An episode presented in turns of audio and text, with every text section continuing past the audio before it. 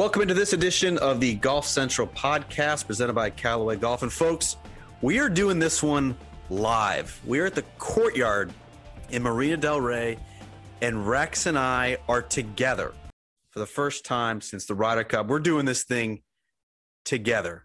Uh, this is going to be probably a very long episode. We have a lot to chew on because it has been a very busy early week at the Genesis Invitation. We're taping this on Wednesday night. Tiger Woods talked. Saudi Golf League seems to be picking up steam. Sides are being drawn. I can't wait to dive into this one. But first, a message from our sponsor. And Callaway's new Rogue ST drivers are their fastest, most stable drivers ever, with four head shapes to fit every type of player. Their industry leading innovations include an all new tungsten speed cartridge, jailbreak speed frame, and an AI designed flash face for maximum speed with exceptional levels of forgiveness. And these drivers are already off to a strong start on tour for players like world number one Jon Rahm and Xander Schauffele. Rogue ST drivers are available for pre order now and are available at retail this Friday. So go to CallawayGolf.com now to learn more. Rex, I'm going to need to get my hands on one of those drivers. I've not yet played since my TPC Sawgrass round, and I am really dedicated to the cause. I just need a new driver. What you really need, let's be honest, is a dentist right now.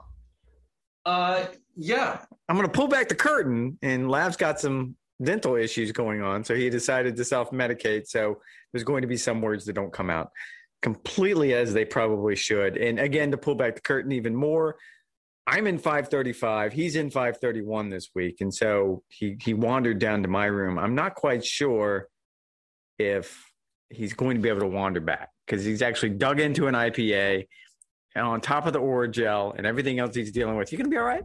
A lot of a lot of ad, lot of Advil well uh, as well. I think I think the recommended amount of days that you're supposed to take Advil is three. That's about the max, and I'm currently on day six uh, where I'm pumping it through uh, every four to six hours. That is not healthy for the stomach, not healthy for the kidneys, not healthy for the liver. Uh, hashtag pray for Lav. But you're right, Rex. This is not the ideal week to be talking about the thoughties or the Super Golf League uh, when you have Orajel and are really struggling to enunciate because I have so much gum pain. Uh, but that is that is the case uh, that we have here. We're, we're, yeah, that is definitely my disclaimer for the week. We had a lot to get into. Uh, we're taping this on Wednesday. I mean, what a busy day.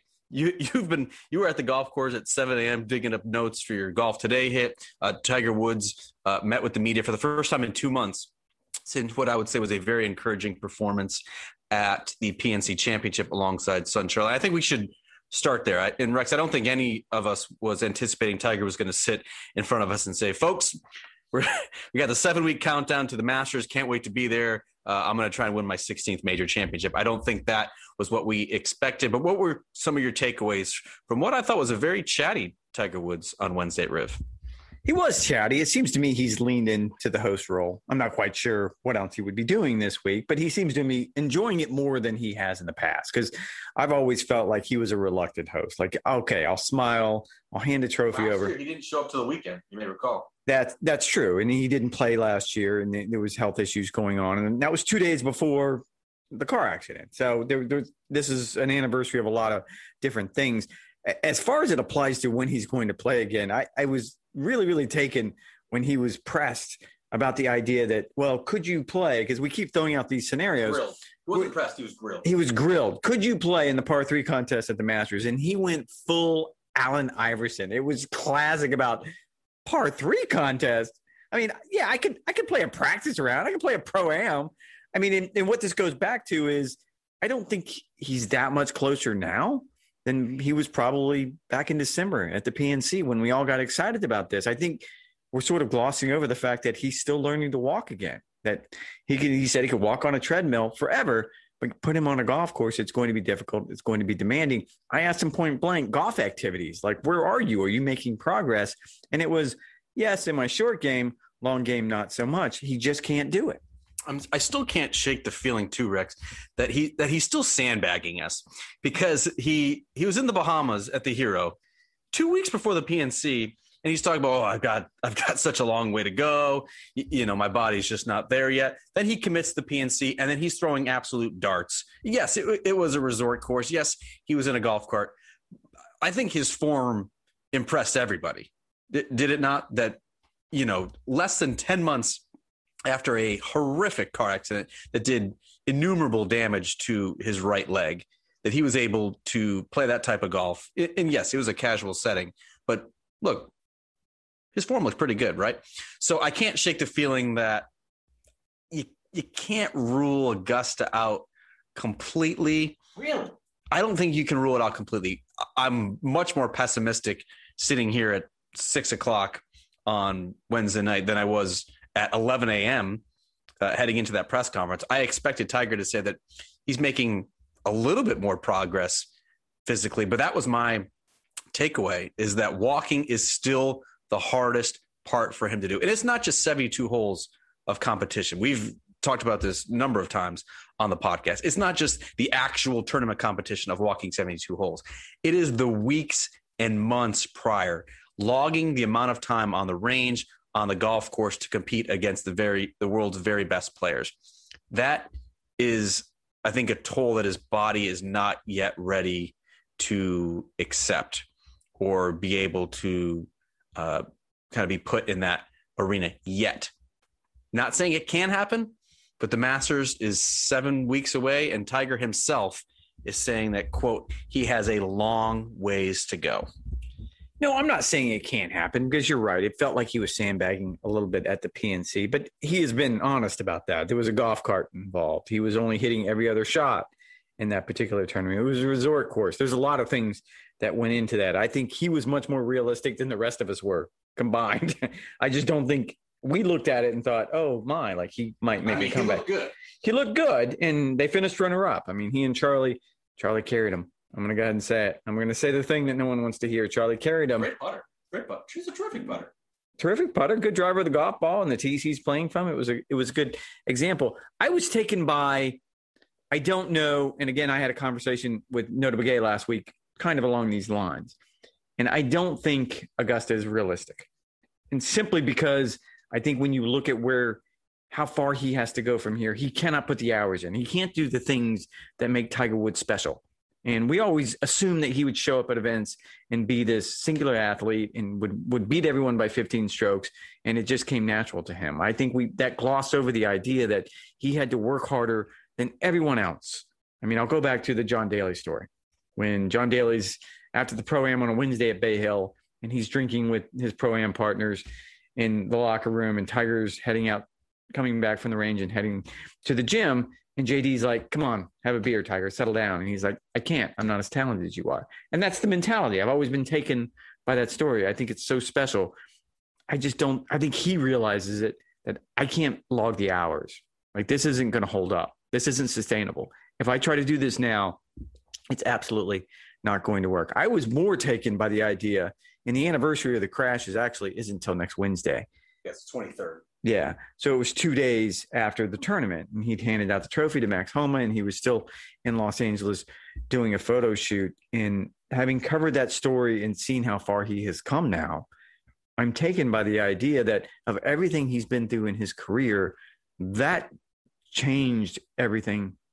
I mean, it was such a seminal moment in his career that he, he may not he may, he may never play again. I mean, we still have to wrap our minds around that. And even if he plays, he's made it perfectly clear it's going to be on a wildly limited schedule. It's going to be the majors and maybe a handful of other events. He'll never play a full schedule again. On the one year anniversary, I think it was such a moment that I, I don't want to gloss over it. Like this, it, it didn't end his career, but it certainly ended that chapter of his career. Uh, yeah, it didn't end his career, you know, literally. No. Um, it certainly altered the trajectory of his career. He was 45 years old when he had the crash. He's 46 now. He turned 46 in December. Phil Mickelson just won a major championship at age 50. And look, Tiger's got a lot of wear and tear on that body. You have to remember he he wasn't playing Riviera's last last year because of his back issues. He underwent another, I believe that was a fifth uh, surgery on his back. And, and yes, he is recovering now from serious injuries to his right leg. He said his right leg uh, is altered. I believe was the word that he used compared uh, to his left. He still has the nagging pains with his back, with his neck, in all sorts of kinetic chain issues that come uh, with that type of procedure. And, and you're right. Can he log the proper amount of practice time to compete against the world's best players? That's an open question. I don't think we'll know until he actually tees it up in a major championship. Tiger Woods will play golf again in a tournament setting. He was clear about that. Will I come back? Yes. Will he come back with a tournament schedule like we're used to? No. And so, yeah, I, you're, right. It is kind of a sobering reminder uh, of all that was lost last year, all that could have been uh, lost in terms of his life, his limb, uh, in such a, a serious car accident. Uh, it was good to see him up. Seemed very upbeat, uh, very chatty, as we mentioned. And look, I'm sure we'll have this conversation in a month's time when the Players Championship rolls around and Tiger has his Hall of Fame induction speech. We'll be looking ahead to Augusta. He, we know he'll be at the Champions Dinner, right? We know he'll be there on Tuesday night. Will he be in the tournament proper? Uh, we just don't know. Let's shift a little bit. Some news that you were trying to chase down today with the Saudis and the Super Golf League and the PAC meeting. The PAC meeting. Everyone loves talking about the PAC. I know you love you love PAC meetings, and there was one on Tuesday night. It was the first time the PAC has assembled in 2022. Some new members, Rex. Brooks Koepka, Mr. Chill, are now a member of the PAC, and they had a lot to discuss. And you have some news. I would encourage everyone to go check out golfchannel.com. Why don't you not bore us? Why don't you give us the Cliff Notes version of what the pack discussed on Tuesday night? Not bore us. Wow. Yeah, don't bore us. Make it snappy. Let's move on to other things. Way to set that up. Yeah, I appreciate the the photo confidence there. No, it was interesting. Uh, it's funny. I called a member of the pack early this morning because I was going on golf today, and all we're talking about is the Super Golf League.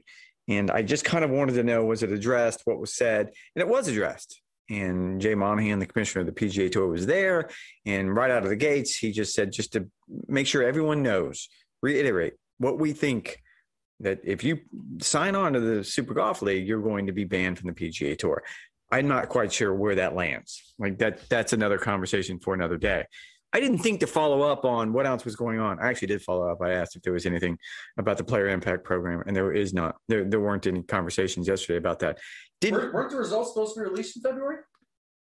Uh, mid February. I've, I've this is mid February. I've February been told 18th. there's well, no, I have a bit of a bit news there.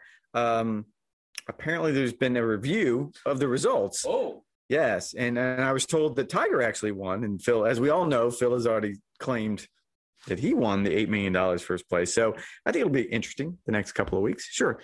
Well, hold on. We gotta we gotta we gotta dive into this, right? So Tiger actually won the PIP. And let's be clear, Tiger Woods did not play a tournament on the PGA Tour in 2022. That is one of the criteria, was it not? Was the Nielsen ratings for the PIP. Correct. Tiger probably sent out two tweets. One of them, yeah, it broke the internet when he said that he was making progress. But other than that, he was kind of MIA. He would do some TGR Foundation things. He'd do some TGR Live type things. He was not really active on social media as well. Google searches, the only one that really popped up was a negative, was it not? And they were supposed to filter out the negative news. I would think a horrific single car crash uh, and all the assorted headlines that came from that would be filtered out in negative publicity. And yet Tiger Woods wins the PIP. I'm not saying that Tiger Woods isn't the biggest needle mover in golf because we all know he is. How does that guy? How does he win the PIP? How does that happen? Again, I believe the results are being reviewed, so I'm not 100% sure. I think it's comical. I think it's hilarious. I'm going to laugh so hard if Tiger does beat Phil because we've been oh. yes because Phil tweeted in December. He's never been number one. He's never been world number one. He's never been FedEx Cup champion. He's never been top the money list. He's never been world number one. Nothing. He has never beaten Tiger. He has never been world number one. This is his. This is his one chance to to lead something. And you're saying upon further review, Phil, you, you actually you actually finished second like you always do. We're gonna have to wait for that one. Anyway, so what I discovered from the PAC meeting and it wasn't until later is that That's the headline. That's the headline. yes, that's the headline. You're right. I, I totally blazed through that. Is that the PGA Tour is proposing, and it's a proposal. And what they do in the pack is they throw stuff against the wall and they see what's going to stick and they see what players like and they see what players don't like. So don't take this as gospel. But what they're trying to do is create a three event series in the fall for the top 50 players from the previous season's FedEx Cup points list. And they'll be played internationally. I think the idea is Asia, the Middle East, and Europe right now. And those would be team events. And so we're talking about 50 players, five man teams. The best part of this is, from what I was told, the idea is to make the top 10 players from the PIP, which we just discussed, they would be the quote unquote captains of each team moving forward. That's interesting. There's a lot of ways to break that down. The idea is that those top 50, their rank on the FedEx Cup points list would not change. They'd be locked in at that point, which is what because the wraparound is going away. That's the news. The wraparound would go away, and then whoever did not finish inside the top 50 but still qualified for the playoffs. So the next 75 players out of 125 that qualify for the playoffs, they would have to play what is now the fall series. And for lack of a better term, it would become a seeding series where, okay, now you get to decide how good your priority is on the PGA Tour. And if you play well in the fall, you get into better events. If you don't play well in the fall, you don't get into those events. Uh, uh, you don't get into the events you want, I guess would be the scenario. So, and it's interesting on a lot of levels. So the those three events internationally would not hand out FedEx Cup points. It would be an exhibition, for lack of a better term, with a lot of money. And it remains to be seen if they'll get world ranking points. But it's exactly what that wouldn't be an official win. Well, but they don't like team events. We know that from New Orleans, right? The world ranking does not like team events. And you can't, we have one microphone. Please stop barking out at questions. Like, should I just do it louder? it doesn't help. and so, uh, what we've come what we what we've come to is the idea that they're trying to appease the top players. And let's make no mistake, this is a direct response to whatever traction the Super Golf League has gained over the last few weeks. It feels like, and we're going to get into that discussion later. But this is interesting because it's a huge, huge break from where they were before. Because what you're essentially saying is, even though technically you kept your card, finished inside the top 25, which has always been the threshold, you're still going to have to scramble in the fall to make sure you have the status that you need going forward. And isn't isn't everyone complaining that that they don't have an off season in golf? Like I think everyone, every top player in particular, wants to have two or three months off in the fall to to reassess, tinker with their equipment, spend time with their family, whatever they want to do in their off season. And Again, that one mic, yes, I'll scream it across the room. Okay, stop asking. But that runs counter to the PGA Tour's mission, which of course is to provide playing opportunities for the members. I think, and I would encourage everyone to go to golfchannel.com to read sort of the nitty gritty of this. I think there's certainly some pros to this. I think this helps satiate the stars, guaranteed paydays. Uh, you're still going to be running up against football but any sort of departure from the norm of a 72 hole stroke play competition, I think is a good thing. What will make this a success or a failure is really in the details of this.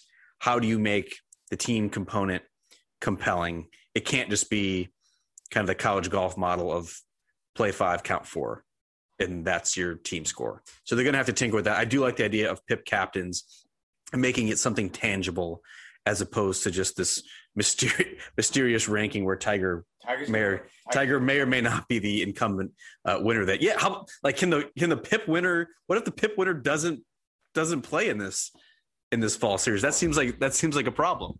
So you're just going to count four, right? Yeah. Wait, so that so that, so that team's that team's just totally screwed.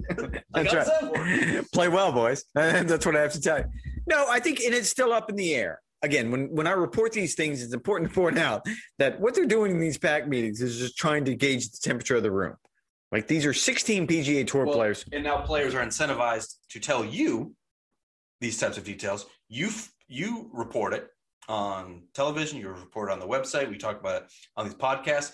It's basically a trial balloon, is it not? By you reporting it and players telling you, they're gauging public reaction to that as well. If everyone says this is a stupid idea, I promise you they're not going to run with it. If everyone says, oh, that's an intriguing idea, that engenders some support among the pack. they take it to the policy board, and I would say they're more inclined, are they not, to accept that sort of proposal? I, I can see that. No, you, you painted a good map. I, I, see what you're saying. They, absolutely. So I'm being used. I'm, I'm essentially Woj. It's what, you, what you're yeah. telling me. Yes. Yes. Yes. Thanks. Appreciate that. No, I, I can see that because, look, the tour has had to deal with the fall for a long time. And there's plenty of players that don't like the fall. And you and I have had this conversation about it's a bad business model for any business to say, no, we don't want your money, go away. And the RSMs of the world who have events in the fall, they're fine paying however many millions it takes to have these events. So it's it's always been hard for the tour to turn their back on it. Businesses just don't do that. In this particular case, I'm not quite sure we end up with something close. Keep in mind, there's nine fall events now. I can't imagine that all nine of them sign off on the idea that okay, we're going to become seeding events for whatever happens next year. Like I think there's going to be some sort of attrition. Well, you'd think those international events would go away, would they not? If you're already going to be having these superstar laden tournaments in Europe, the Middle East, and Asia, you would think those would be the first to go. I would think Zozo has probably been a very good partner with the PGA Tour. That's an obvious one for Asia. Yeah. So if you want to, yeah, if you want a starting point, that's very very easy, and then you find somewhere in Europe. It's it's interesting, and we're going to get into this discussion in a moment about when you talk about the Middle East. That is that is such an interesting move for the PGA Tour because clearly we all know that the Super Golf League is, is based on what's happening in Saudi Arabia, and this is the public wealth fund. And I, am not quite sure if that's the best move. It, it feels like you're courting confront, confrontation at that point. Potentially, um, it does make sense to have some sort of tie-in with Dubai, does it not? Because you're already having the uh, DP World Tour Championship in Dubai in November. I mean, I'm trying to I'm trying to visualize what the schedule would be because you have a, a, the team competition, obviously the Ryder Cup or the Presidents Cup, depending on the year. You have that in late September.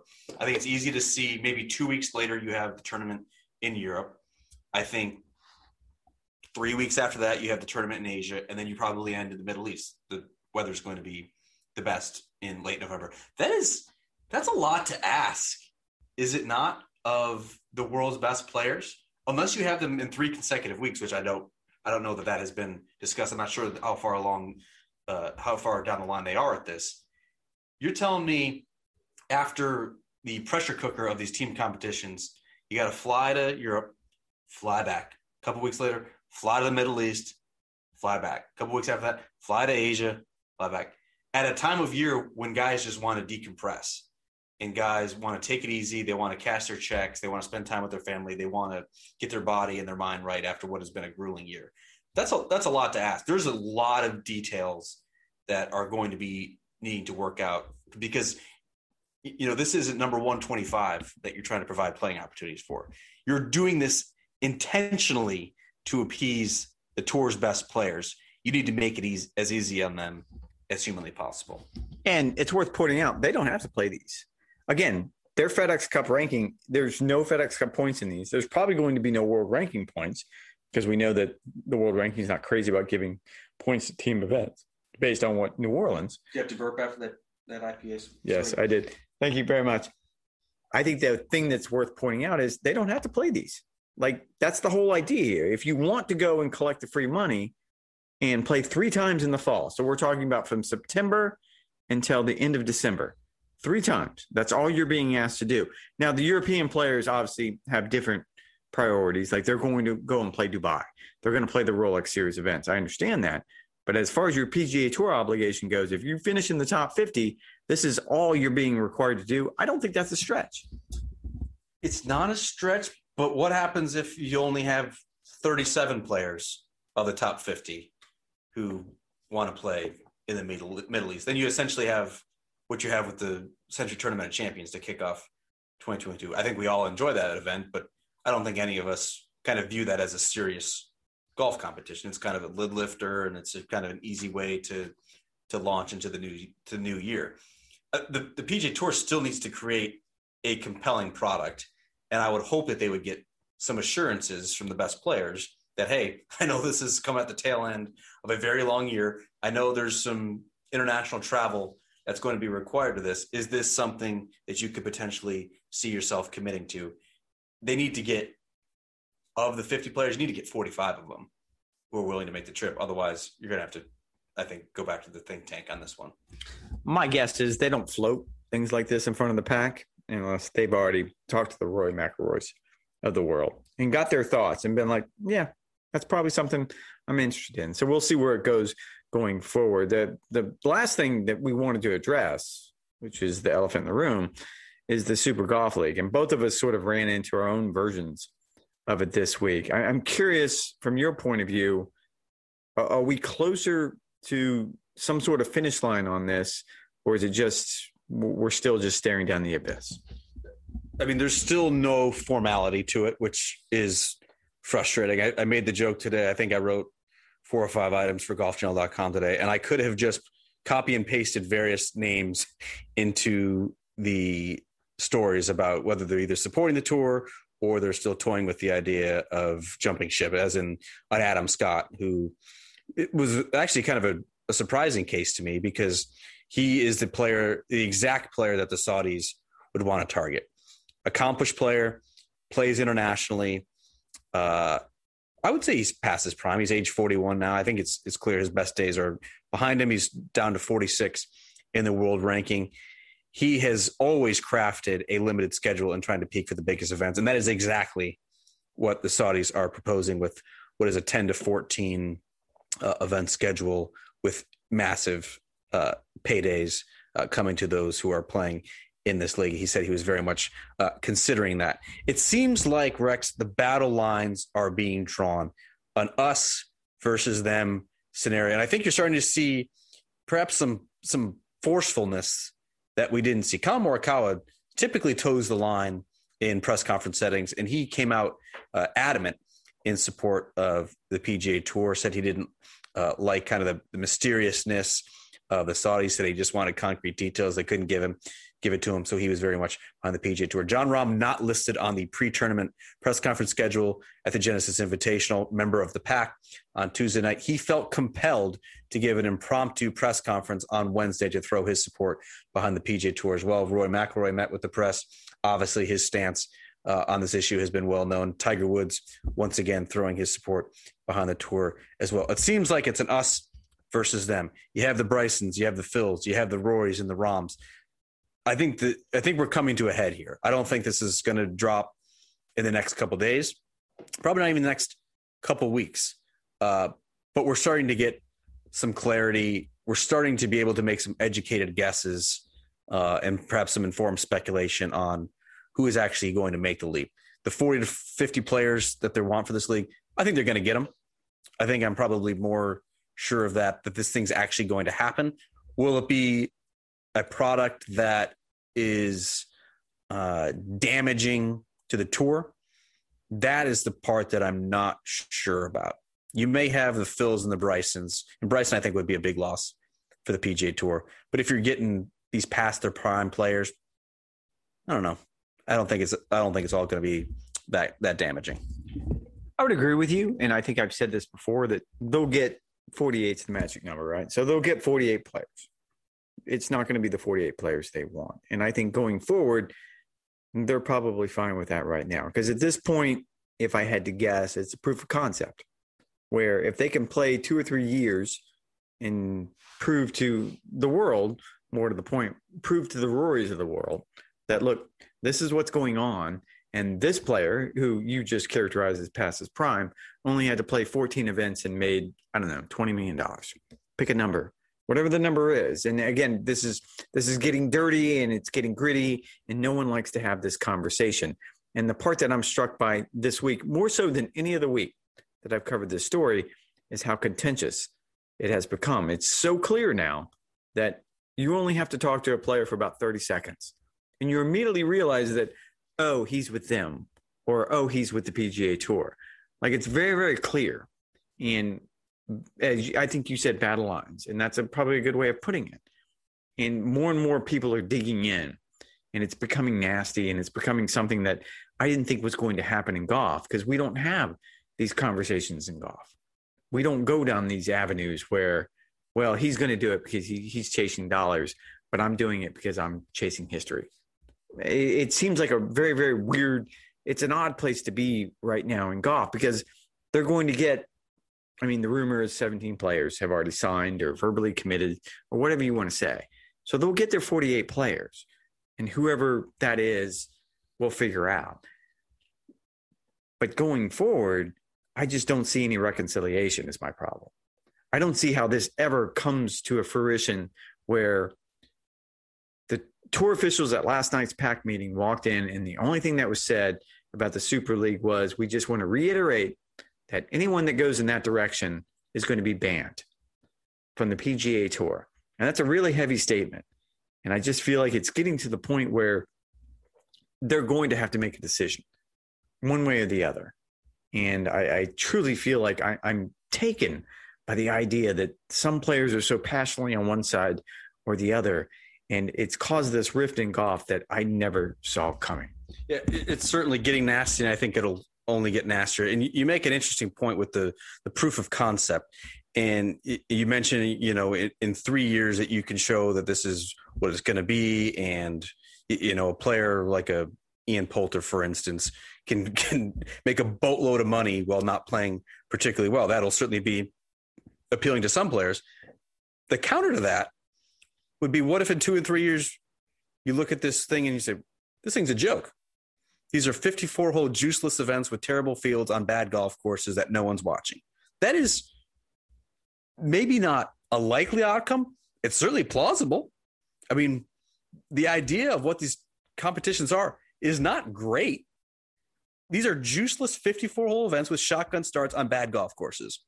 That's not that's not a great product. So I can certainly see that. And so then what happens? Then you have 48 players who made this leap. They cashed out. They they sold out. However you want to phrase it. They're now stuck playing this circuit, and they're away from the best players in the world with no other sort of recourse. They forcefully take the mic yes. from you. Put, put your grubby finger. Give me that. Put the meaty finger up. The sausage finger up.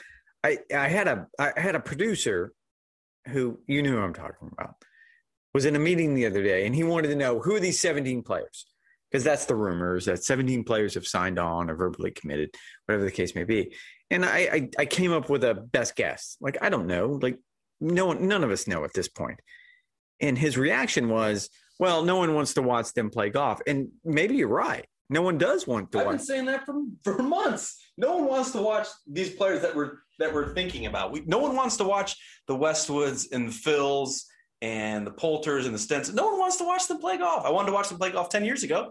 I don't want to watch them play golf now. The game is younger, it's better, it's stronger, more athletic than ever before. Why would I want to watch a 45 year old slap it around? And I have a hard time disagreeing with that. Like, you're absolutely right. Like, is that golf at, at its best? I would argue that probably not. Like, golf at its best is what we saw last week with Scotty Scheffler. I mean, that was amazing golf and Patrick Cantlay and going down the stretch in that zoo of, a, of an event. But is this really going to be good golf or is this just going to be the names that, that draw people out? It's very, very difficult for me to wrap my mind around because that's not going to stop the 17 or 20 or 48 players who clearly have already made up their mind. That's the part that I, I'm taken by. And I get why Jay Monahan, the commissioner, walked into the meeting last night and said what he said because you have other players who are actively recruiting players to join the tour right now at PGA Tour events. And you just can't have that. So I totally understand where they're coming from from this. And I think the danger that we're running into is that there's going to be an element of golf that just gets lopped off because they went in the wrong direction and I think Rory said it best. Like they're on the wrong side of history. I still have yet to meet a great player who was concerned about money. Haven't met one. Jon Rahm could care. He, Jon Rahm has made $31 million in five plus seasons on the PGA Tour. He couldn't tell you that information. He said he had no idea how much money he has earned. That's just on course. So figure he's probably close to 50 million in his career. Could care less. All he wants to do is win tournaments. Jordan Spieth, Justin Thomas, Rory McIlroy. These guys are already fabulously wealthy. More, they have more money than they know what to do with. They are set up for generational wealth. So that's a divide you're seeing, Rex. Who are the players who actually care about their legacy, their place in history, how they stack up against the all time greats versus guys who just want to get fat and happy. You have to remember when you have this super golf league, these guys are getting paid up front. They are getting paid to commit to this tour. So when they tee it up on, I don't even know how they're going to do it, probably Friday through Sunday, right? When they tee it up on Friday morning, this 54 hole tournament, they already have that check deposited in their bank account. You think they're going to be grinding for the four footer on Saturday when they're six shots off a lead? Probably not. What's their motivation? They're going to in the the World Golf Hall of Fame? They're going to say, "Oh yeah, he also had 17 victories on the Super Bowl Golf League." Probably not. Probably not. That's not how they're going to be remembered. I think that is an important distinction. That's why, to me, the most interesting player who has been rumored to be in these discussions is Dustin Johnson. 20 something time winner on the PGA Tour, two major championships, uh, world number one, one of the most talented players, I think, in PGA Tour history. At age 37, you would think he would have a couple of good earning years left on the PGA Tour where he could certainly add to his legacy. Or does he just cash out and say, I'm good. I'm happy. I'm uh, my place feels secure. It's time to go get paid. He, to me, he is the most interesting player. Bryson, he has been hugely unpopular among his peers. I think he might be looking for a soft landing spot. Phil Mickelson, age 51, if he wants to go do it, whatever. A lot of the half the European Ryder Cup team, if you want to go get paid uh, because you can't compete on the PGA Tour anymore, go nuts. To me, the interesting, most interesting one is DJ. I'll be very curious to see what happens with him. Now, DJ is interesting. I think Bryson is equally interesting because I think he had the ability to redefine the game. He still does. Like we all saw what he did at Winged Foot, and I think that's very, very special. And the fact that he's even in this conversation is almost concerning to me because if money really means that much to you, then maybe winning major championships wasn't. Bryson didn't, Bryson didn't come for much. I know, I know a lot of players in the PGA Tour didn't. Bryson, in particular, did not. No, and I get that. I totally understand that. And I'm I've made the argument in the past that I don't think I'm going to judge players based on what they do for money. Because if you came from money, if you have money, and look, Rory's the perfect example of this. And he was the first one that stood up and said, I want to be on the right side of history. That's really, really easy for him to say, getting $10 million a year from a sponsor before he ever has to earn anything on, on the golf course. So that was a bit of an issue. Like, all right, well, it doesn't really resonate with the rest of us. I think we're at the point now, though, where Bryson does have money. It's not an issue. Where I had a player tell me today that a veteran player who hasn't been approached by the Super Golf League said, if I don't hit another golf shot for the rest of my life, I'm going to be fine. My wife and my kids are going to be fine. And I never have to work again in the rest of my life. The PGA Tour has taken very, very good care of all of the players. Like it's, we talk about winning and what they earn off the golf course. The retirement program is through the roof. I mean, it's the best retirement program in all of sports.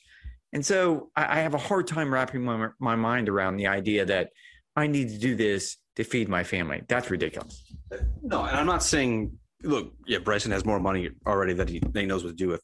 My my point when it comes to Bryson, he has never once in his life said that he wants to be one of the best players in PGA Tour history. He's never said I want to win X number of majors. He's never want, said I want to win X number of times on the PGA Tour. That has never been his stated goal. You look back at his comments over the years, and I've talked to him plenty, dating back to his junior golf days. He has always said that he wants to revolutionize the game. He wants to grow the game, whatever that means. And he wants golf to he, he wants people to to view golf differently through the way that he plays, right? That has always been his goal. He's not tied up in sort of these performance check marks or the, some of these legacy marks in terms of accomplishments. He doesn't. He never said he wanted to win the career Grand Slam. Like that's never been a driving force for him. He makes the most sense to go to this Super Golf League to me because he can do his carnival act and he can hit at 350 and he can you know blow away this this elderly field by 20 shots if he's on and he can you know go from state to state or country to country kind of like a zoo animal here's this long hitting freak show who's going to hit at 350, right? Like that's that's Bryson's appeal. And look, he's been feuding with the PGA Tour. The bearded lady. yes, in in in not so uh, in more subtle terms, yes. Uh, he's been feuding with the PGA Tour for about a year now. He was certainly uh, frustrated with the tour's handling of the whole Brooksy situation. I think he certainly, uh, I think he voices the frustrations of many of the tour superstars that probably don't feel like they're getting a fair shake in terms of the money that they that they bring in. However, he can be an entertaining force for this Super Golf League. So to me, he makes the absolute most sense, as well as some of those past or prime players. It's DJ. It's mm-hmm. DJ's legacy. Does he feel like it's secure enough and he wants to go get a payday? That's the interesting one to me. I don't know that I disagree with you, but because both of us are staying in a courtyard in Marina Del Rey, neither one of us can cook anything this week. So, what are you looking forward to the most to eat this week? Uh, considering my my gum is throbbing, uh, perhaps some yogurt, um, some applesauce, uh, anything soft. Uh, I mean, I'm going to scarf down some more ibuprofen. I'm looking forward to that. Uh, uh, you know what I would like to find, Rex? I like to find a Korean barbecue joint. Because on Monday, you led us on a wild goose chase. You were you were raving about what was his name? Koji? Koji Koji barbecue. Fill in the story for us. His name is Roy Chen, C H E N. And he's a great chef and he started sort of or he was sort of very instrumental in the the truck scene, you know, the food truck scene in LA. And it's called Kogi, K O G I, Kogi. And allegedly, I, I, I, got no, it's a that's what it's called. And then I got fooled by the internet. So you and I walked around for two hours, maybe. Well, my while my mouth is just on fire. and we never found Kogi, and we ended up eating at a Mexican place, which was very good. Very, very good. Uh, except when I got a tortilla chips stuck in my gum, and that caused issues. We had to flag down the waitress as I sprinted home and did my saltwater rinses. Uh, if you guys have some Rex, we are staying in the Marina Del Rey area. The tournament is in uh, Pacific Palisades. If you guys have some Korean barbecue Rex that is not named Koji, uh, because apparently it, it has Kogi, it has not existed for the past three years. Uh, please let us know. You can find us on Twitter, Ryan Lavner GC, Rex Hoggard GC. Make sure you shout us out. You can read both of us this week since we're both on site. Rex, we're both on site at Riviera. Find us on golfchannel.com. We just launched a writer's block on Wednesday night. We'll have a writer's block recapping the Genesis, hopefully with a great winner on Sunday night. And then, of course, we will do the Golf Central podcast presented by Callaway Golf next week with all the latest from the world of golf. Thanks for listening to this edition. We will talk to you guys next week.